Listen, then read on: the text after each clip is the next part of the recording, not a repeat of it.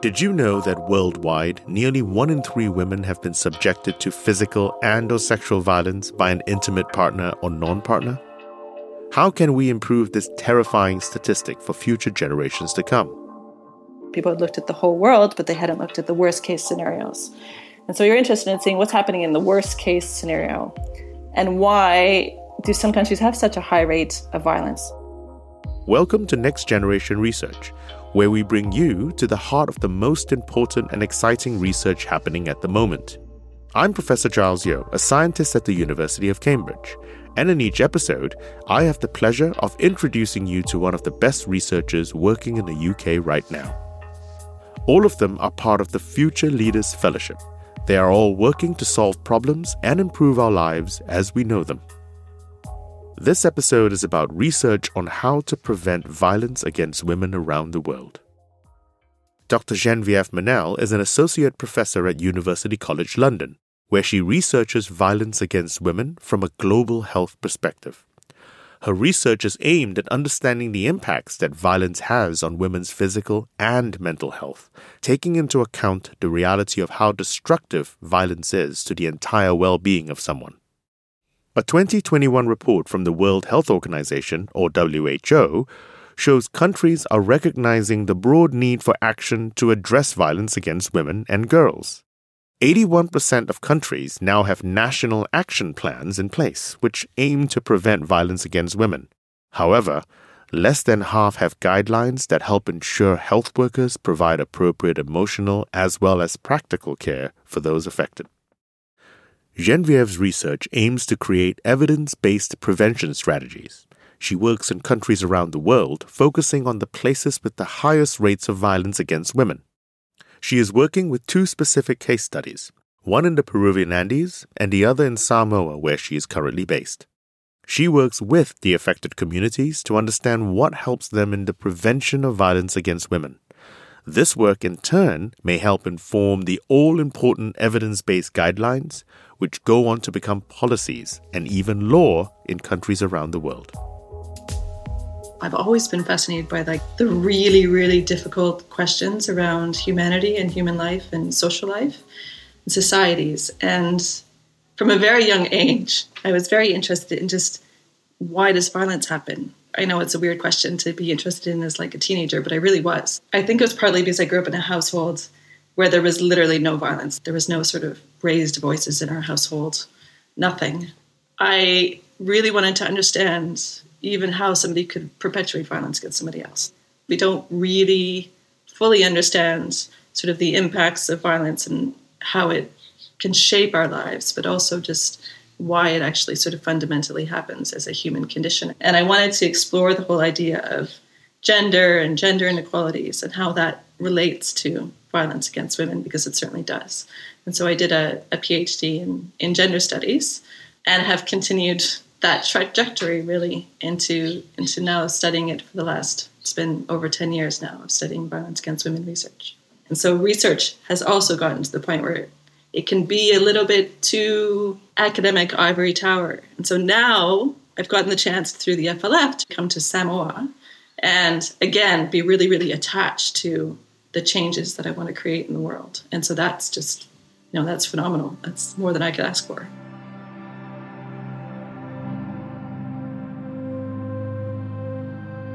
In practical terms, my research is really about talking to women who have experienced violence against women, but not just their experiences of violence, also how they've come out of those experiences, what the potential is for hope in their lives, and ideas around resilience and just happiness, right? What do they want to see?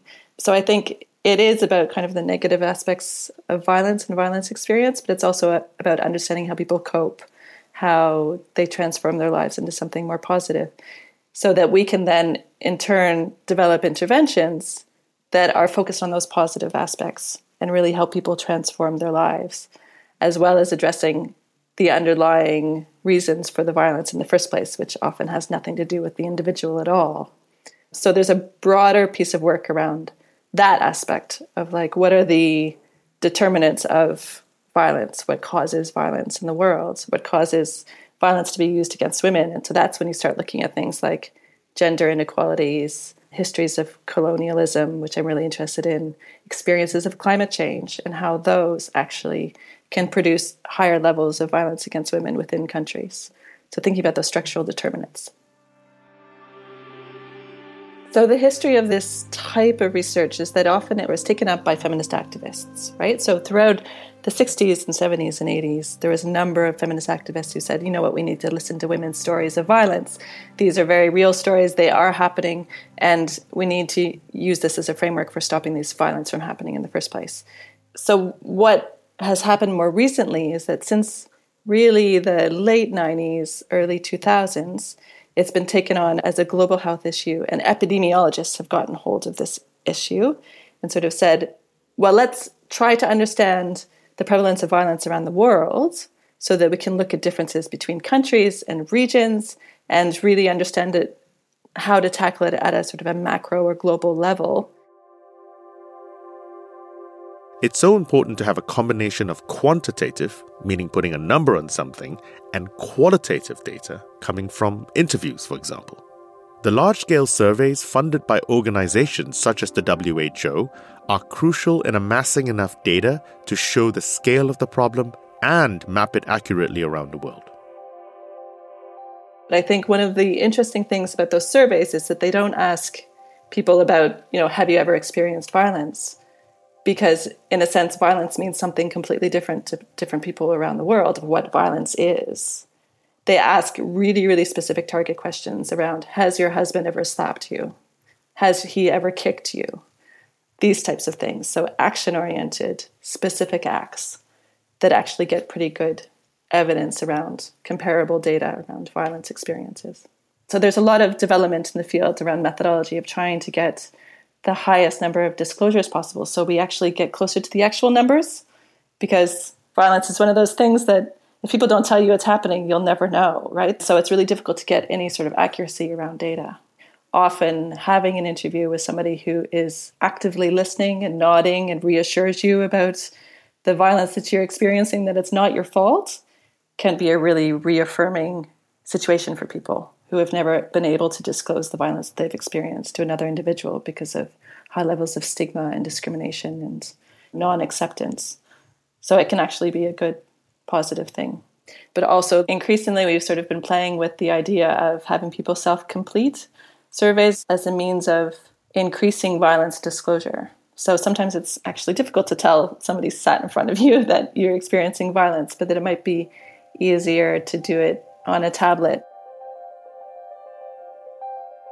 the data that we've mostly looked around has been really focused around violence from an intimate partner, which is often called domestic violence, but domestic violence is also more inclusive and can include other parts of violence like violence from mother in laws or siblings or whatever it might be. So it's really thinking about honing in on intimate partner violence as a measure.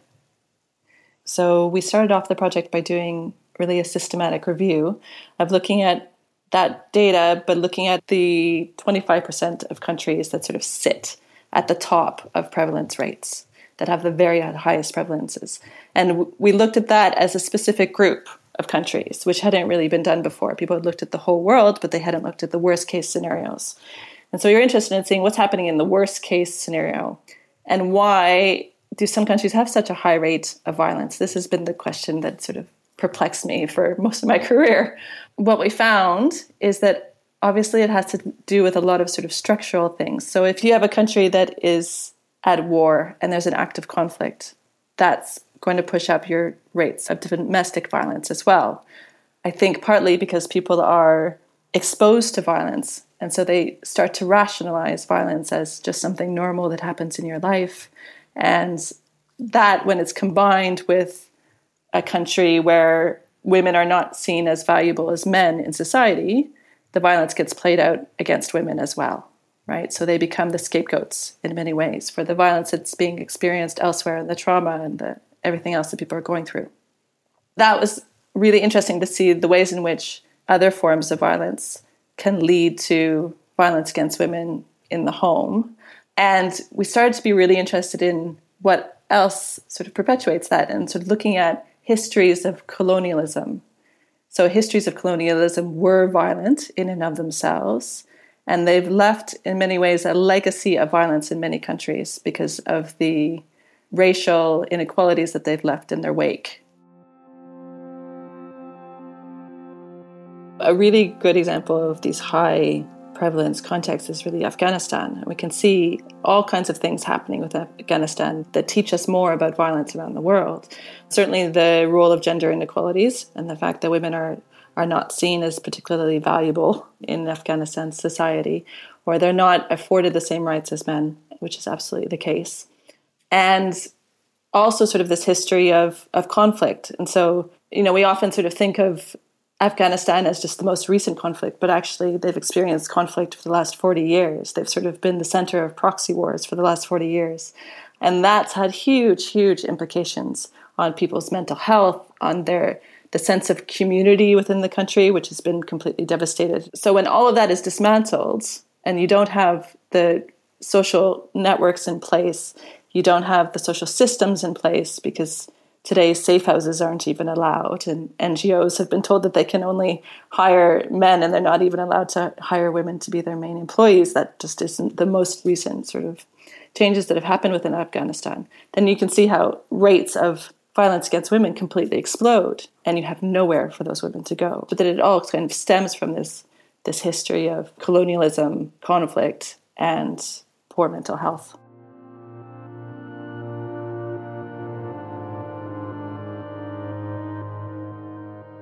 The core of Jenevieve's research is about interacting with people and doing that in often extremely challenging situations. I don't know if enough of us, including myself who spends all the time in the lab, appreciates the need for researchers like that. So much of global health research, I think, focuses on relationships and it's all about sort of relationship building. And if you don't have a relationship with a community or an organization that's working in the country where you want to work, there's no project. The Pacific is the region in the world that has really the highest rates of violence against women. And you know what? We don't really know why. We have all kinds of ideas about it, but the Pacific is really interesting because it doesn't check any of the boxes that I was talking about earlier around, you know, armed conflict. There's not really high levels of conflict in the Pacific. You don't have mass destabilization because of war or or some of the other sort of predictors we know of, of violence against women. And so it's a mystery. And I, as I said, love challenges and big questions. And the Pacific is one of those really, really big questions for me. There's only so much you can do from the other side of the planet in this sort of field. And in becoming a Future Leaders Fellow, Jenevieve was given the opportunity to choose where she wanted to conduct her research. Now she's in situ, she's able to build important relationships face to face in Samoa.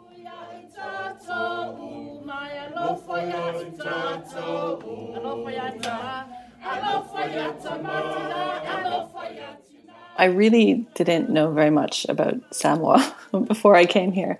I think we're so far away from the Pacific in the UK, like literally on the opposite side of the planet, that it, it's just feels very distant. I think I was really lucky. I sort of managed to get in with a really excellent organization that's called Samoa Victim Support Group, and they helped me put the proposal together in the first place. Then when we came to Samoa, my entire family came with me because I knew that I wanted to go for a long period of time. And really, I wasn't going to leave my kids back in the UK who are still quite young.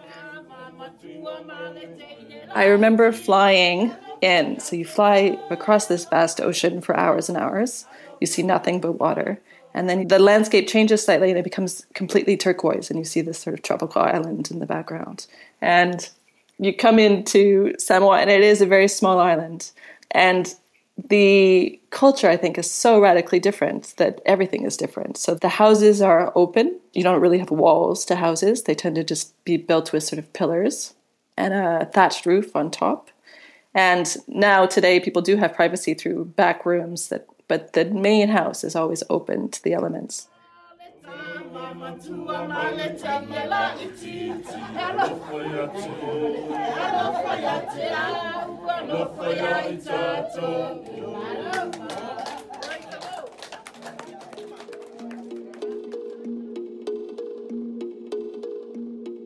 So, Samoa is definitely considered a high prevalence setting. Violence is widely reported in the news, it's talked about almost on a daily basis. And I think one of the interesting things that I found in sort of reading these stories is that they're always looking for the cause.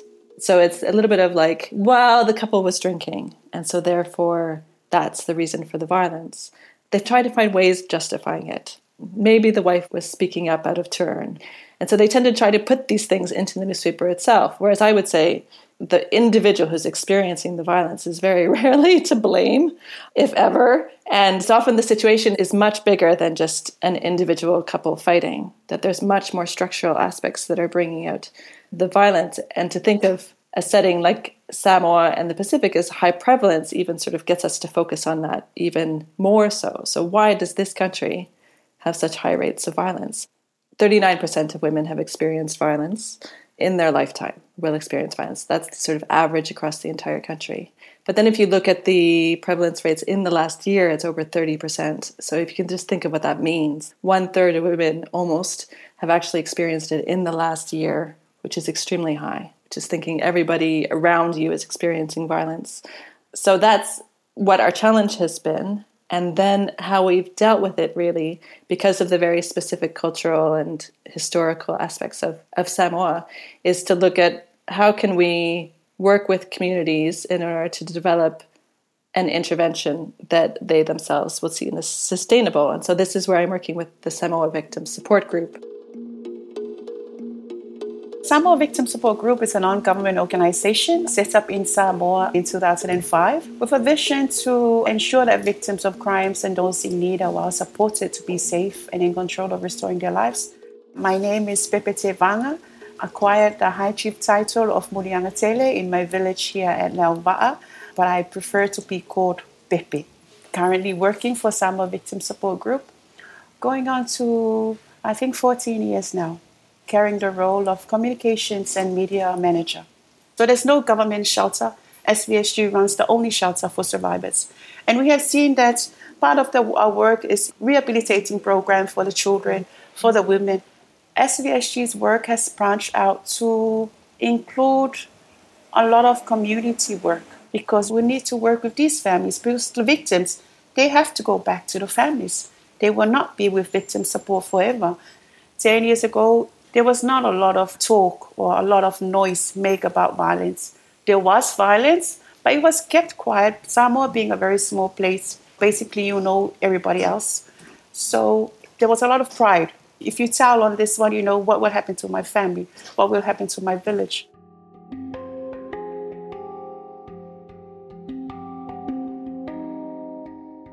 In 2010, victim support rolled out its first project in the community, it was a campaign against rape and indecent acts.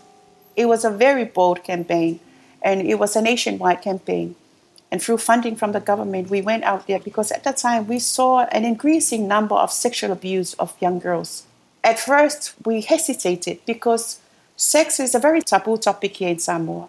We are a close knit community. Even parents cannot talk to their children about sex. You know, very conservative community we were amazed by how our people really needed awareness on sexual crimes, you know, and the impact of it on the survivors because the, the survivor will be traumatized. We were amazed by how village leaders put up their hands and say, We want to be part of the work. And that's where we started recruiting village leaders as what we call now SVSG village representatives. And those village representatives are made up of village leaders, high chiefs, women in the committee, church ministers. In order for Jenevieve, along with SVSG, to run effective workshops aimed at tackling the violence at a community level, they had to get a lot of people involved. What we've done is together we've reached out to 10 communities that they work with on a regular basis and identified village representatives from each of those communities. And so we have one man and one woman village representative from each community.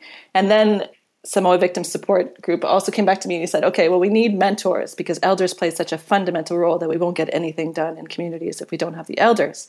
So then we identified one elder from each of the 10 communities as well. So we have, in effect, three representatives that we've then been doing workshops with. We started from young people that identify a need for support. We have grown to become an organization to be reckoned with in Samoa. We have grown in confidence and we have grown in trust of our community. The research study by Dr. Jenevieve is a very good timing because we want to see uh, through a research study how far we have come with our communities, how far have our village representatives been doing their advocacy work.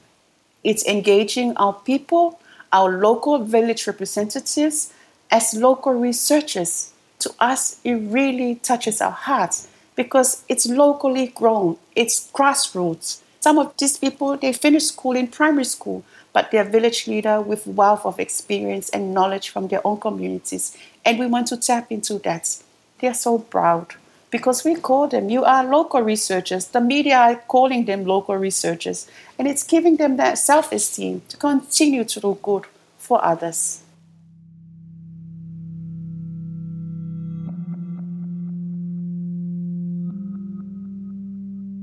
A question that I often get in conferences or from other academics is really about how do you change behavior, right? Or how do you change this perception of violence being ordinary or accepted?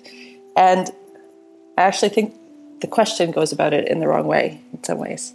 By asking that type of question, we sort of assume that there's something fundamental that needs to change about the ways that people behave or the ways in which they see the world. It's about supporting the people who are already saying it within communities. I think one of the maybe the best examples that we have is we basically took the question to them of what the problem of violence was, what is it about, and what do you think the solutions are.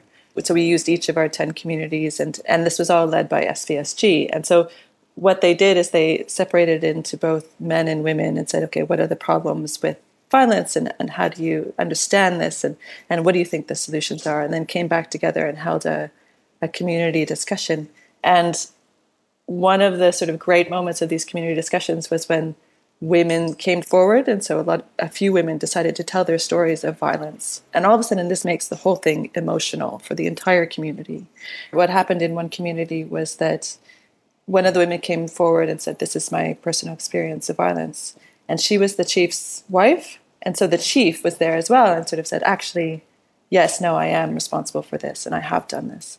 And that radically changes the conversation within a village. If you have that public space in which you're admitting to violence. And so he may have had conversations before and admitted to violence in the past, whether it's to a church minister or to a friend. But giving it a new space and a new forum and a new conversation shifts the entire dynamic within a community and really shifts the types of conversations that are acceptable. That's what's transformative about it, I think. Sometimes you have the discourse of of violence prevention and it does tend to be sort of an us and them discourse. And so I just wanted to get out of that discourse a little bit and be like, it's not about us and them at all, actually. And it's much more about how do we support them in bringing about the change that they want to bring about. There's a lot of personal sacrifice in this work. Your heart is with the work. Because you see, you see abused children and women on a daily basis.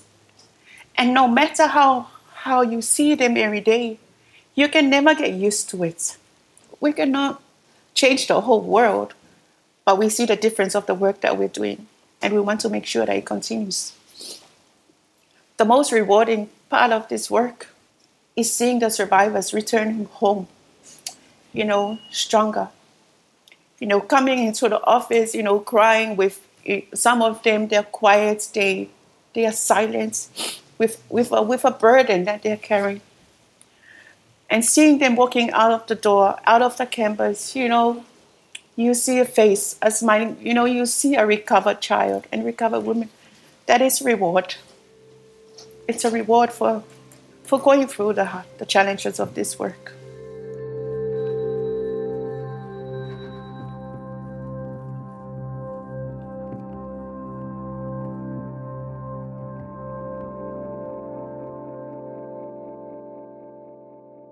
Everyone listening to this, I'm sure, agrees that violence against anyone is bad. But what I've learnt here, however, is that in order to stop violence against women on a societal level, you really need to understand the cultural nuances in each community. Otherwise, there is a real danger of treating the symptom, so the actual violent act, without tackling the cause of why the violence is occurring to begin with. The cause of violence is going to differ from community to community, from country to country. And trying to understand those differences are going to be crucial in tackling this terrible problem as well. Thank you so much to Jenevieve and Pepe. To hear more about Jenevieve's work, follow her on Twitter at JV Mannell.